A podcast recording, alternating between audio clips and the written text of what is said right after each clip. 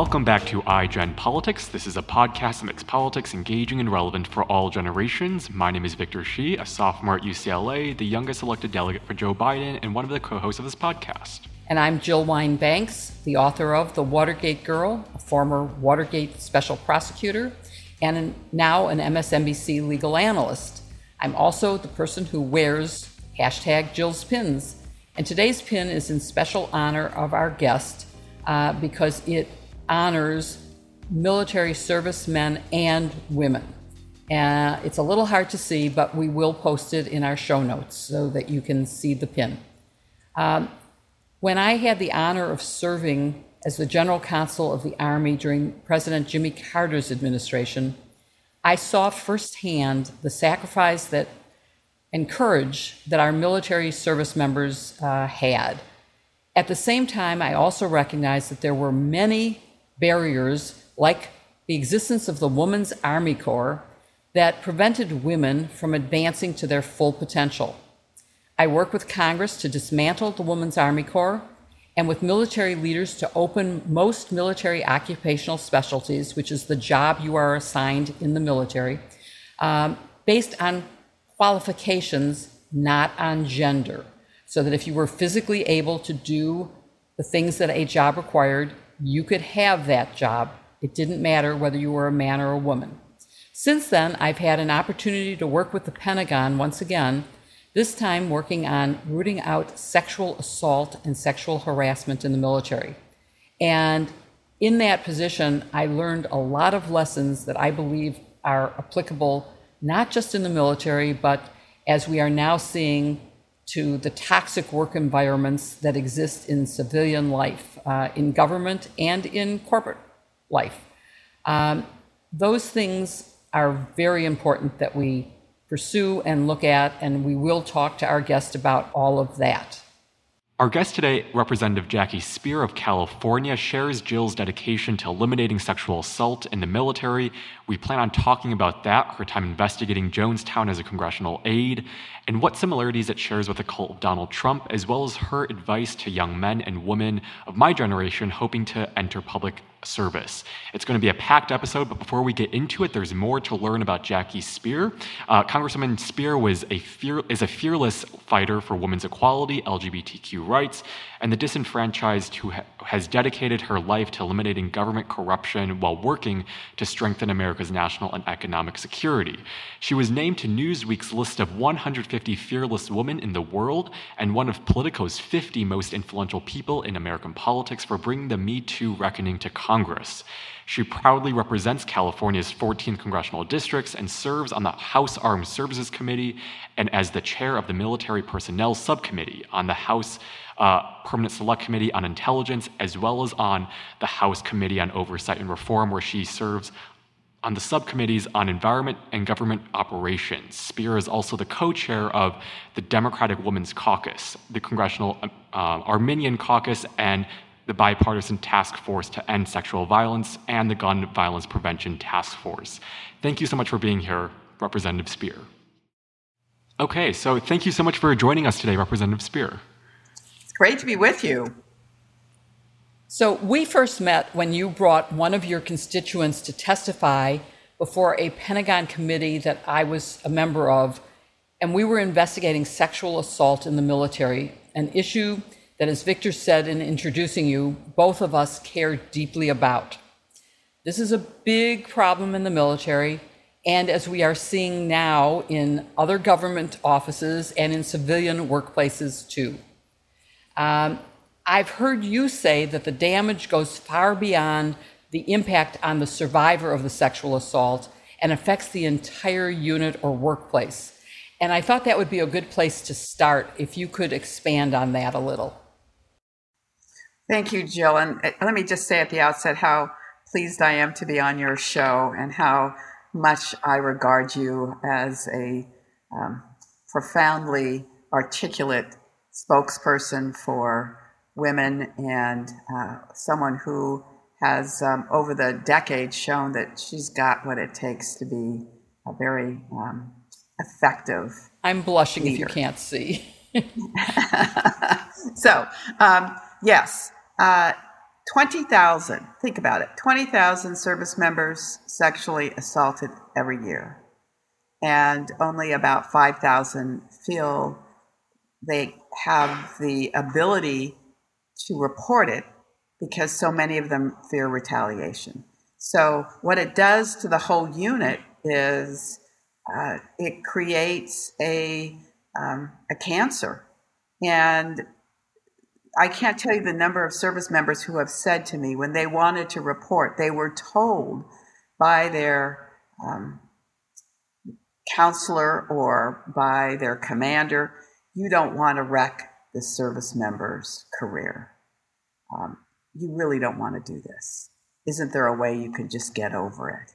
And as we all know, those who are victims of sexual assault, men and women, don't get over it.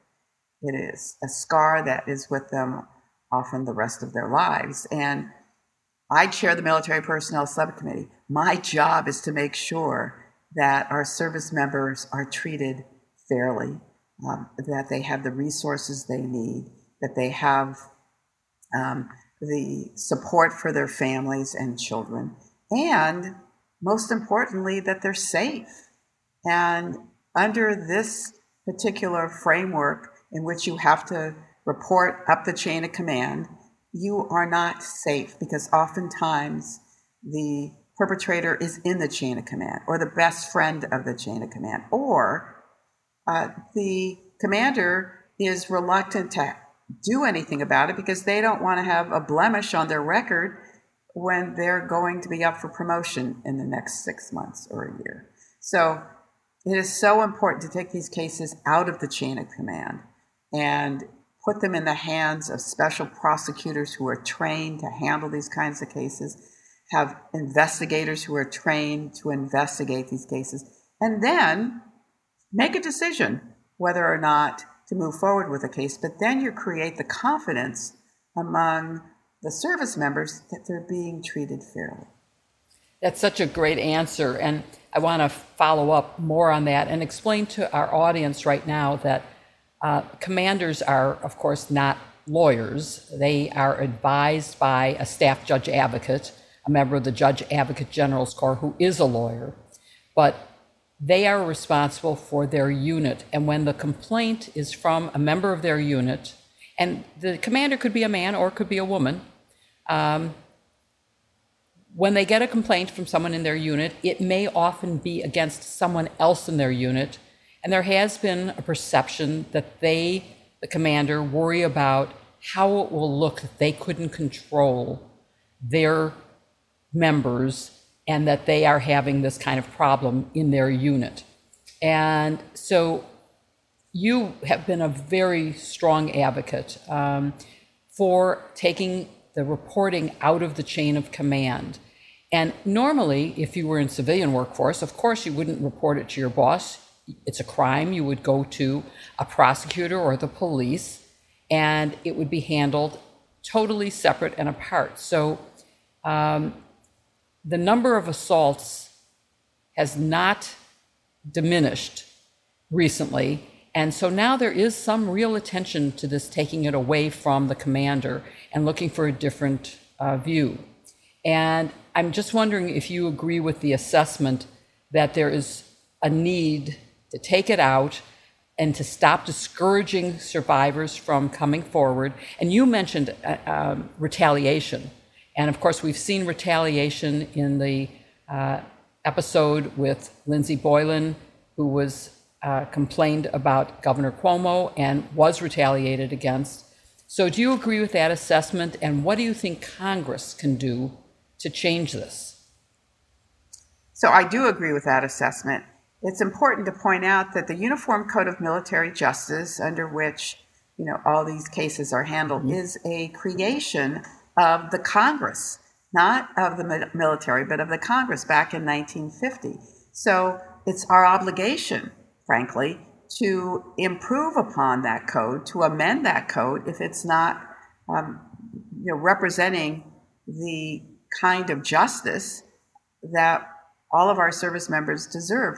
Now, uh, I, I will say that I've been working on this issue for 10 years, and I was hit with a stone wall within the military. And frankly, many of my colleagues, both Democrats and Republicans, did not want to rock the boat because it was somehow seen as being unpatriotic if we weren't supporting um, the services.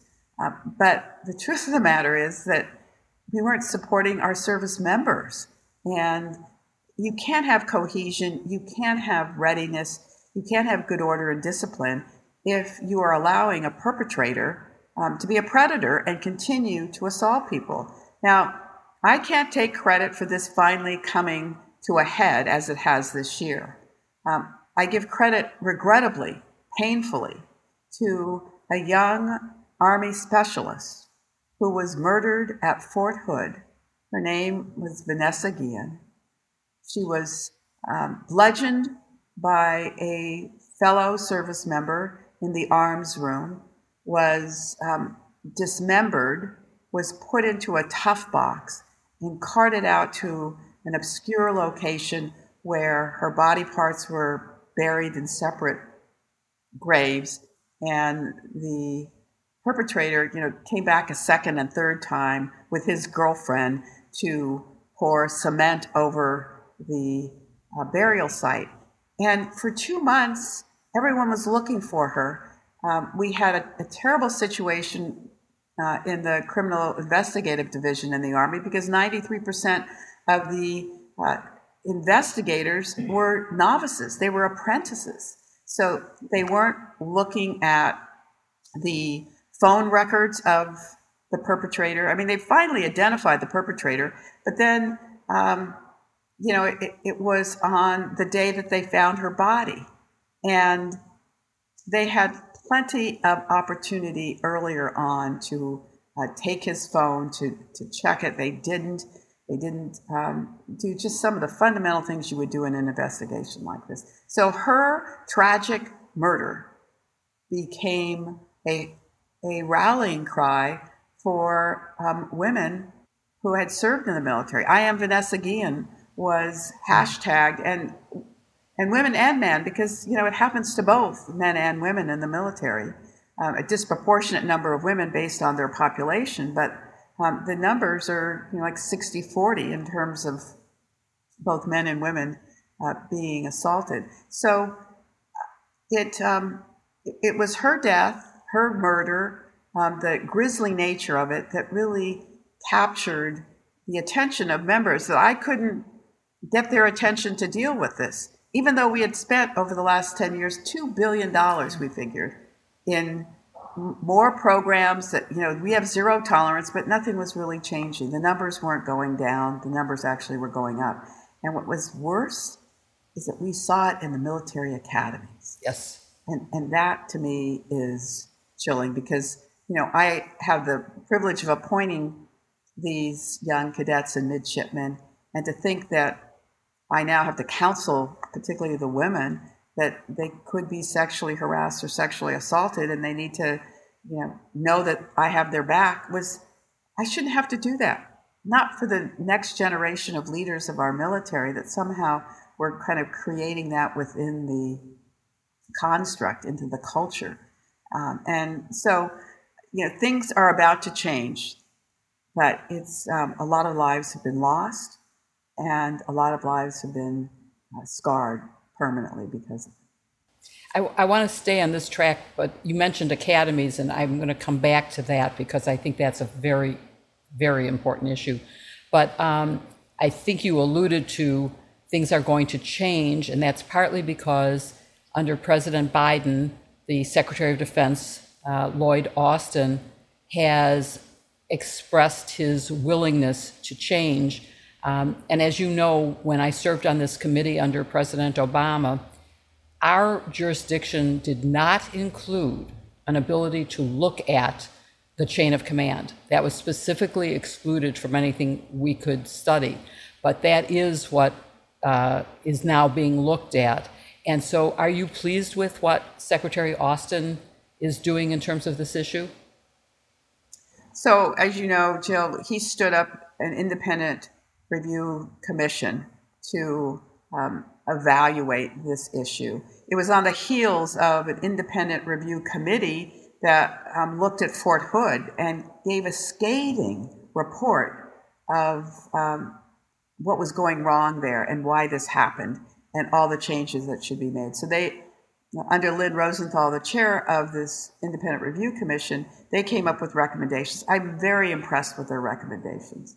The Secretary of Defense, Lloyd Austin, has uh, embraced some of them, but not all of them. And so we intend, through the National Defense Authorization Act, to embrace more of the recommendations of the Independent Review Commission because um, not only were they focused on sexual assault and sexual harassment, um, but they also um, wanted to create these special victims crimes and a special victims unit. So issues around child abuse and domestic violence and stalking, all of those other kinds of conduct uh, would be swept up into this kind of review and an independence that it desperately needs uh, in the military.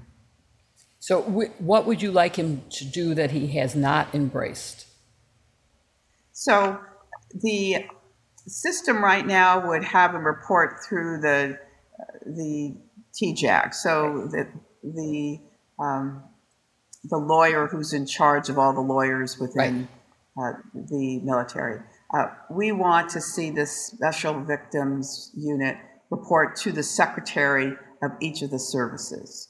Uh, we want to make sure that um, all conduct that's non-military in nature be subject to this kind of review because in the course of all of this um, we became aware through a GAO study that service members who are service members of color are more likely to be charged with crimes than their white um, colleagues. And so if you uh, take these cases out of the chain of command, there's this sense that there's going to be greater equity as well. So that's the direction in which uh, we are going. Uh, we want to make sure that anyone under the age of 18 um, would be swept into this kind of uh, protective uh, review mm-hmm. and also um, have the benefit of special victims counsel and the prosecutor that would review these cases independently of the chain. When you mentioned special special victims counsel, um, it was one of the things that impressed me about the military was how they have developed um, a special process to help victims of sexual assault. And um, they have their own counsel, but they also have an advocate, and they have someone who will help take them to medical care or to counseling sessions, someone who will help get them new bed sheets so that they don't have to sleep in the bed where they may have been raped. Um, and so they have been, I, I would say, in some regards, ahead of the civilian population in terms of, of those sorts of things, but it's still within the military system. Um, and I want to go back to the academies, which you mentioned, because one of the most dramatic things that I saw when I was on this committee, we did field visits and we went to the Air Force Academy was one of the places. And while we were there, we met some people who were involved in training the um, students. And I made assumptions about the caliber of people who are there that they would have, you know, I mean, you have to be really special to get into any of the service academies. But the thing that we learned was that most of the uh, young men who were students at the Air Force Academy didn't even have an understanding of what a healthy relationship was with a female. And so they did not understand that a woman had a right to say no. They didn't understand what the limits were. And if we don't start training them, therefore, at the academy, this is going to continue as they move up in the ranks to uh, higher and higher officer positions. So, what has your experience been with the academies that, that you think needs attention? I actually serve on the board of visitors at the Air Force Academy, and um, I have been, you know, working on this issue assiduously, really, for, for probably seven or eight years, and to see these young uh, cadets who've been sexually assaulted uh, and the strength with which they continue to pursue their academic careers is, is pretty remarkable. Um, but it's chilling to know that you know these are the best and the brightest. Yes. This is the cream of the crop. These are young people that have applied to the academies, who've been selected by their members of Congress and their senators, and who have high academic success, who are great athletes and show great leadership qualifications. And to think that 51% of the female cadets and midshipmen at these academies have experienced sexual harassment, and only um, 1% have reported it. 16% of uh, academy men have experienced sexual harassment. In terms of sexual assault, um, the cases are about 15% of the female uh, cadets have experienced sexual assault and 2.4% of the, the male cadets. So there's a problem. And, you know, the, the services have said to me, in fact, um, it was said to me when I was at Fort Hood, that one of the problems when they get these young recruits in today is one, they have not dated. They go on yes. group dates, so they don't know how to behave. And the second thing is they don't know how to drive.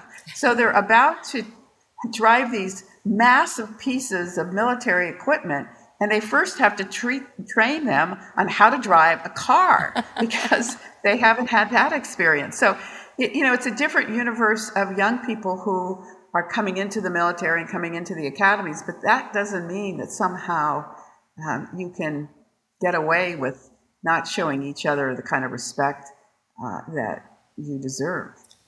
For sure. And I, I would love to spend the full time talking about this, but um, I think Victor would like to ask some questions um, from having looked at your book, Undaunted. So, Victor, why don't you go ahead? Well, I mean, first, thank you so much for all of your work on rooting out sexual assault from literature. I think you said, you know, this is for creating a better, um, you know, life for future servicemen and women of future generations. So I know they will be forever indebted um, to what you're doing right now. But yeah, let's turn to your um, fascinating memoir, Undaunted, which I think may give you um, a unique perspective on former President Trump supporters. Um, you know, this is a event that my generation may not understand fully, but you were shot five times and survived the Jonestown massacre. So let's start with um, a very brief description of Jonestown, maybe its cult headquartered in San Francisco and its leader, Jim Jones, um, the massacre in Guyana, and, and why you were there um, covering the Jonestown massacre. So, as you point out, Victor, Jim Jones was a, a, a reverend in a local church in San Francisco called the People's Temple. He had ingratiated himself with the political elite in San Francisco. Uh, he had two to 3,000 members in his congregation that could go out and walk precincts um, for candidates. And so he was um, held in, in high regard. He served as chair of the Housing uh, Commission and the Human Rights Commission at different points in time. He helped make sure that at the time Joe, um, that George Moscone had there been attempted recall and they were successful in helping him stay in office. So, with that backdrop, I was working at the time for a congressman named Leo Ryan, and a number of his constituents, uh, young adult children, had gotten involved in this church because it was pitched as a, um, a coming together of African Americans and whites in a utopian kind of environment uh, pooling resources, um, you know, creating a, a, a better worldview. And so it attracted a lot of young people and it attracted a lot of people who were disaffected, um, a lot of senior citizens who um, were, you know, poor and without resources. So it was, you know, a combination of, of people. Well, Congressman Ryan's constituents, parents, um, came to him and said, you know, I'm really concerned about my young adult child gotten involved in this church. He won't communicate with us. They've given all of his uh, worldly belongings to the church. Then we heard from former members of the People's Temple who had um, left, and they talked about sexual abuse and physical abuse and uh, mind control. So Congressman Ryan decided he was going to find out.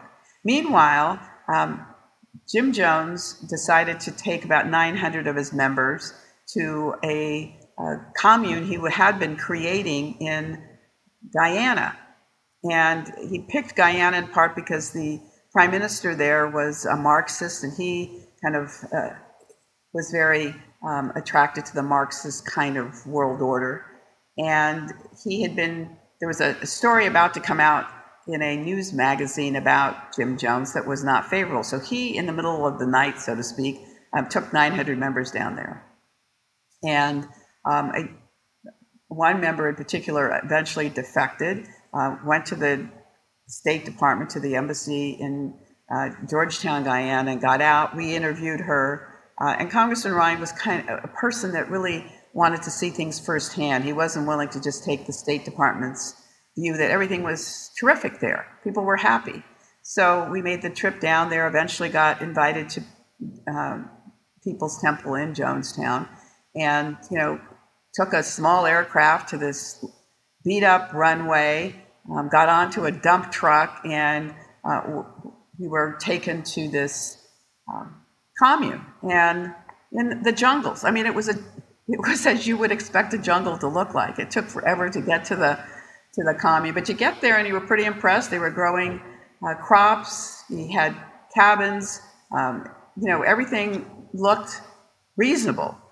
There were members of the media who also were in attendance with us, and you know, Congressman Ryan talked with um, all of the uh, the hierarchy there. We had gotten letters from family members. We were hand delivering them. We asked to speak to each of them. Um, and uh, over the course of the evening, one of the um, news reporters received a note that said, I want to get out of here.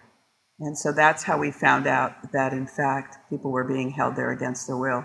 To make a long story as short as possible, the next day, in an effort to get everyone who wanted to leave out, um, we get to the airstrip, and unbeknownst to us, a tractor trailer followed behind us and started shooting it.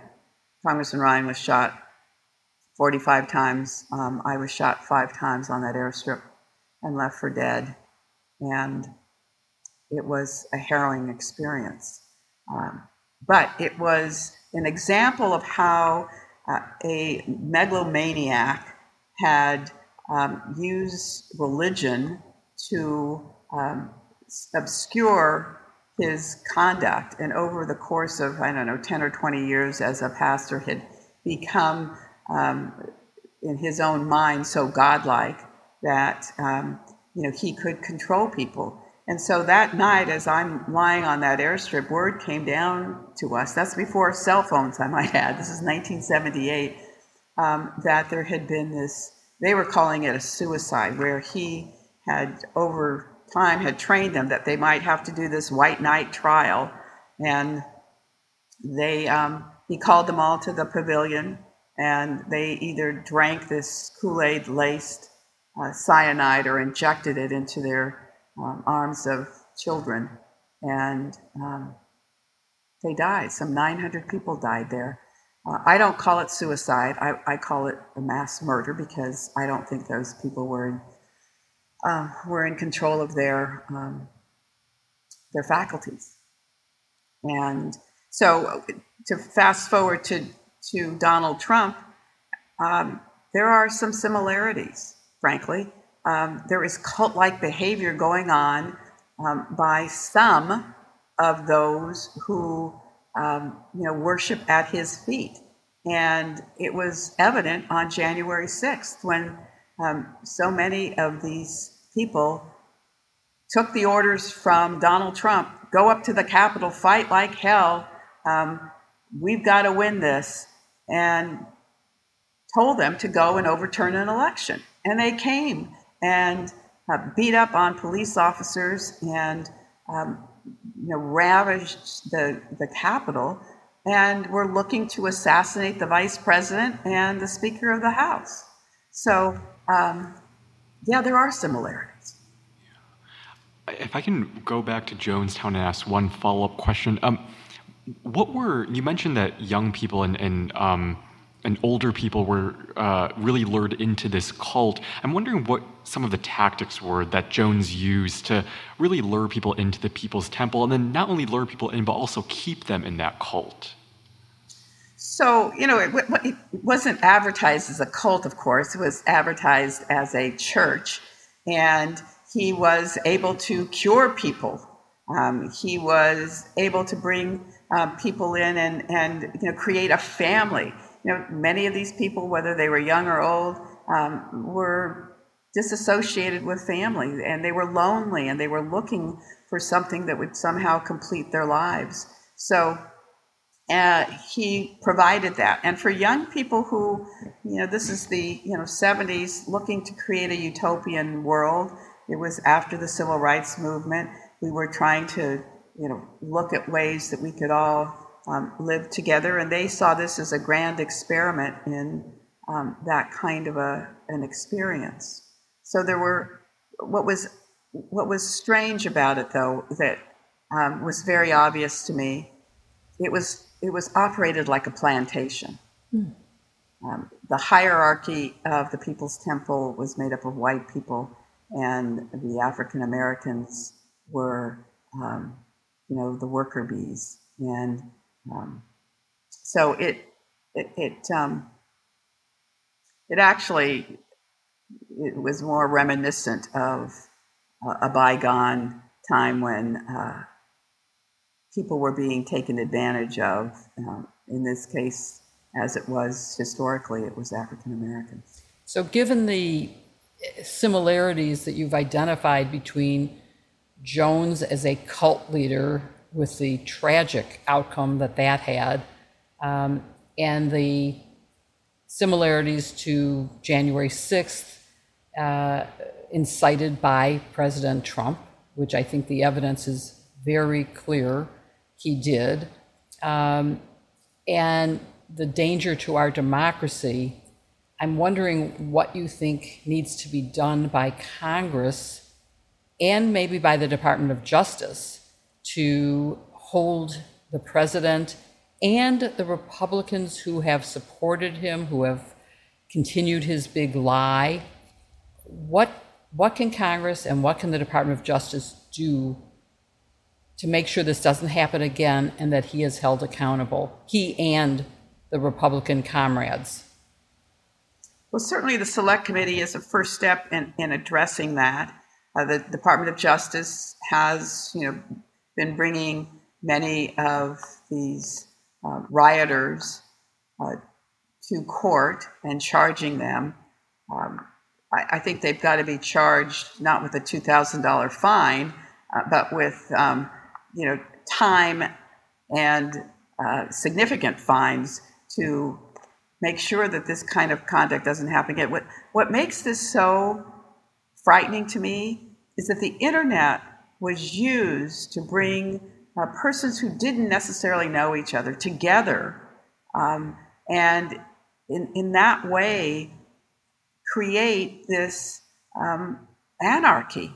And that's, you know, many of the people that were engaged in these activities were Trump supporters, um, but many also were people that just wanted to overthrow the government, and they saw this opportunity of using Donald Trump, and D- Donald Trump saw this opportunity of using them.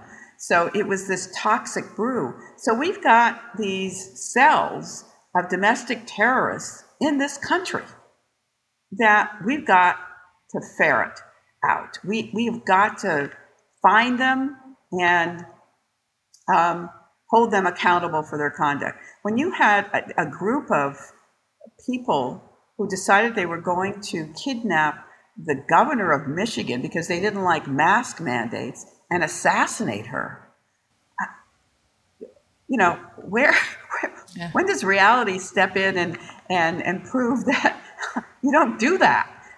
Um, and so I, I, think that we, we have a lot of work to do, and I think we're going to have to do a lot of um, intensive FBI intelligence work to find out where these groups lurk and what their um, what their goals are. Do you think that the Department of Justice has been aggressive enough, or should they be bringing more cases at a higher level? And and by higher level, I mean higher level of felony, and not just the people who were at the Capitol doing the damage, but the people who enticed them to get there, from the president on down.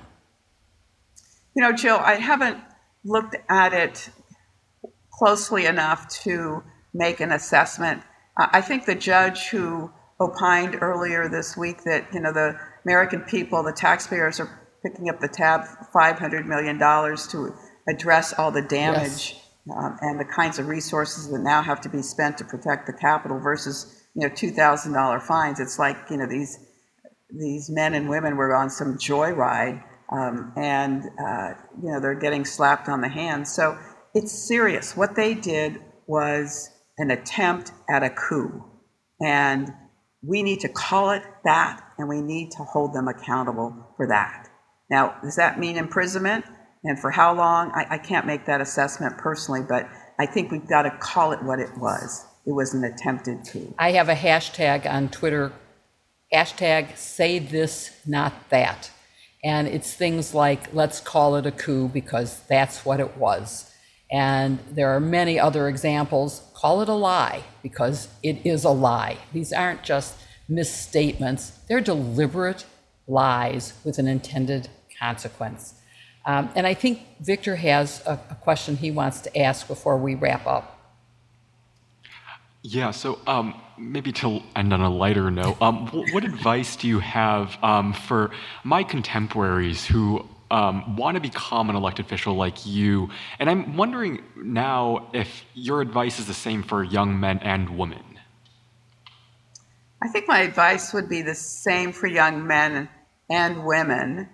Um, I think the advice that I would give you um, that I did not take was don't wait in line. uh, don't um, don't expect someone to tap you on the shoulder and say you should do this. Um, if you believe there's been an injustice, if you believe that you can um, fix what's wrong in your city, your state, your country, then you should uh, put yourself out there and you should run. You do have to have a fire in your belly. Um, you do have to um, make a compelling case for why you are not someone else and be willing to do that. And you've got to be willing to fail. I love to tell young people that um, they're looking at a three time loser because I've lost three times. I lost for student body president high school. I lost the first time I ran for Congress. Um, I lost for lieutenant governor of California. Um, but every time you lose, you really win because you learn so much more about yourself and you're prepared, frankly, to lead better. So um, don't be afraid to fail, is the other advice. That is great advice, and I'm especially glad you said it was the same advice for young men and women because when Victor talked to me about asking this question, I said, you need to rephrase it because I think it sounds sexist because he was going to ask you basically what advice you had for young women who wanted to run. And I said, why are you limiting it to women? She's a woman, yes, but she's a member of Congress and she can give advice to anyone who wants to be a member of Congress. So you've sort of settled the debate as far as I'm concerned, right, Victor? yes, definitely. I mean, that was a perfect way to end. And um, Representative Speier, thank you so much for joining Jill and me today. Well, it's my great pleasure. Thank you. We, Jill, always great to be with thank you. Thank you. I hope you'll come back again and we'll talk more about the military. There's so much more to cover on that. There is. There's lots of issues around suicide yes. and domestic violence and so many other issues, yes. childcare that um, we have ignored. So yes, yes thank I you. I say yes. I'll come back. Thank you. Thank you. Thank you. Thank you, Representative Speier. Victor, I loved our conversation with um, Congresswoman Jackie Speier, and I want to follow up with you on something that, as I mentioned in our talking with her, that I was extremely disturbed at learning that the young men at the Air Force Academy really had never had the experience of forming a healthy relationship with a woman, and that they, the uh, leaders at the Air Force Academy, and by the way, the superintendent was a um, woman, a job she could not have held if the Women's Army Corps hadn't been eliminated. I just want to say that because uh, with, without that, she would have been restricted to jobs that were in the WACs, not in the regular Army. Um, that they were finding that they needed to really start training people in not just what is consent, but really what is a healthy relationship. And I'm just wondering if, you know, since it's your generation that's getting this training, whether you've had that training and how you feel about being able to form healthy relationships with other people.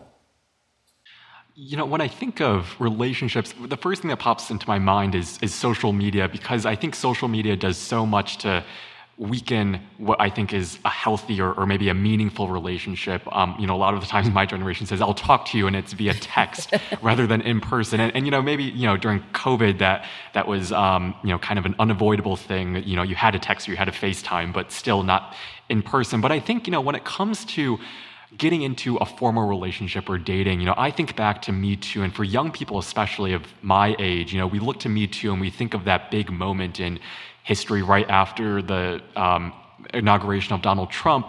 And I think that really changed things for how my generation sees at least formal relationships and dating. Um, you know, afterwards, um, before we were going to do this chit chat, I told Jill, but you know, it was my freshman year. We had no, I had no requirement of you know going through um, what consent meant or or what that means when you enter a relationship, how to approach you know a woman and, and ask for that. And um, my sophomore, junior, and senior year, consent and teaching that was required in, in all health classes, at least in my high school. And so I found that really interesting. And as a result, a lot of my friends, you know, maybe the friendships weren't meaningful, but the relationship that they were in, they really made sure to keep that in mind because I think that was just such a big cultural um, uh, uh, kind of sticking point for young people. And so uh, I think my generation, we're, we're, really understanding what it means for consent because of Me Too. And I'm not sure that would have happened if it weren't for Me Too. But I'm curious to hear what, what your generation's experience with that and relationships and how you think that's changed. You know, we've mentioned social media, but, but what you think are some of the biggest changes since your time uh, dating? Yeah, I mean, obviously things are very different. Um, I would have never said, I'll talk to you and thought that it would be via text, um, it meant that I would actually talk, you know, and exchange a conversation where we talk simultaneously, not you say something and then eventually I read it and answer you. Um, but I think probably the issues were the same um, in terms of training. I maybe there were healthier relationship images uh, you know, this is the time of Daddy Knows Best and Ozzie and Harriet. And we saw families and happy relationships, and we didn't see so much of the abuse and harassment. But harassment was rampant when I was in college, I mean, in the sense of women weren't respected, women weren't expected to do all the things that the men did. And we just, we had no no, I had no sort of role models. I just had to figure out how to do what I wanted to do, regardless of the fact that I was a woman entering a man's field. And so I think that's important. But one big difference is that we dated, we went out one on one. We didn't go to the prom, a bunch of girls and a bunch of boys. Uh, we paired up. And it seems like what I saw when I was on this committee looking at sexual assault is that in the military and in the academies, there are groups of people who go out. They're men and women, and they aren't necessarily an equal number of each. It's just a group goes out. And so that to me is something very different than my experience of dating, which was a, serially monogamous relationship where you are, you know, you were with one person for a while and then maybe you would break up and go out with someone else. Um, that may be the biggest difference. I will just one final point on that. I will say that after talking with some of my friends who have um, dating apps like you know Tinder, Hinge, you know Bumblebee, or uh, I I, um, I, haven't gone through that yet. But um, my generation, we also aren't as um, serious about our at least first relationships, or we aren't as serious about dating. Um, a lot of the time, young people actually kind of go through just a series of informal relationships and test the waters, which I guess you can you know argue you know that could raise you know the possibility of um, misconduct, but it, we, we don't take things as seriously with our relationships because of the dating apps and the, nu- the number of possibilities that we think we have. And so um, that's another thing that um, I think my generation uh, is unique to my generation is just the number of dating apps out there and um, maybe the not so seriousness of the relationship. Wow, that's really very interesting. And I, I, I'd be interested to hear from our audience about their experiences with both sexual harassment, sexual assault, dating, forming relationships. Um, I'd be curious as to how you see it, um, whether you're from my generation or from Victor's generation. Let us hear from you. Of course. Uh, you can do that via Twitter um, or email us, um, but you can do that wherever you find your podcast. And thank you so much for listening to this episode of iGen Politics. Um, we hope you tune in next week for our next episode and follow wherever you get your podcast.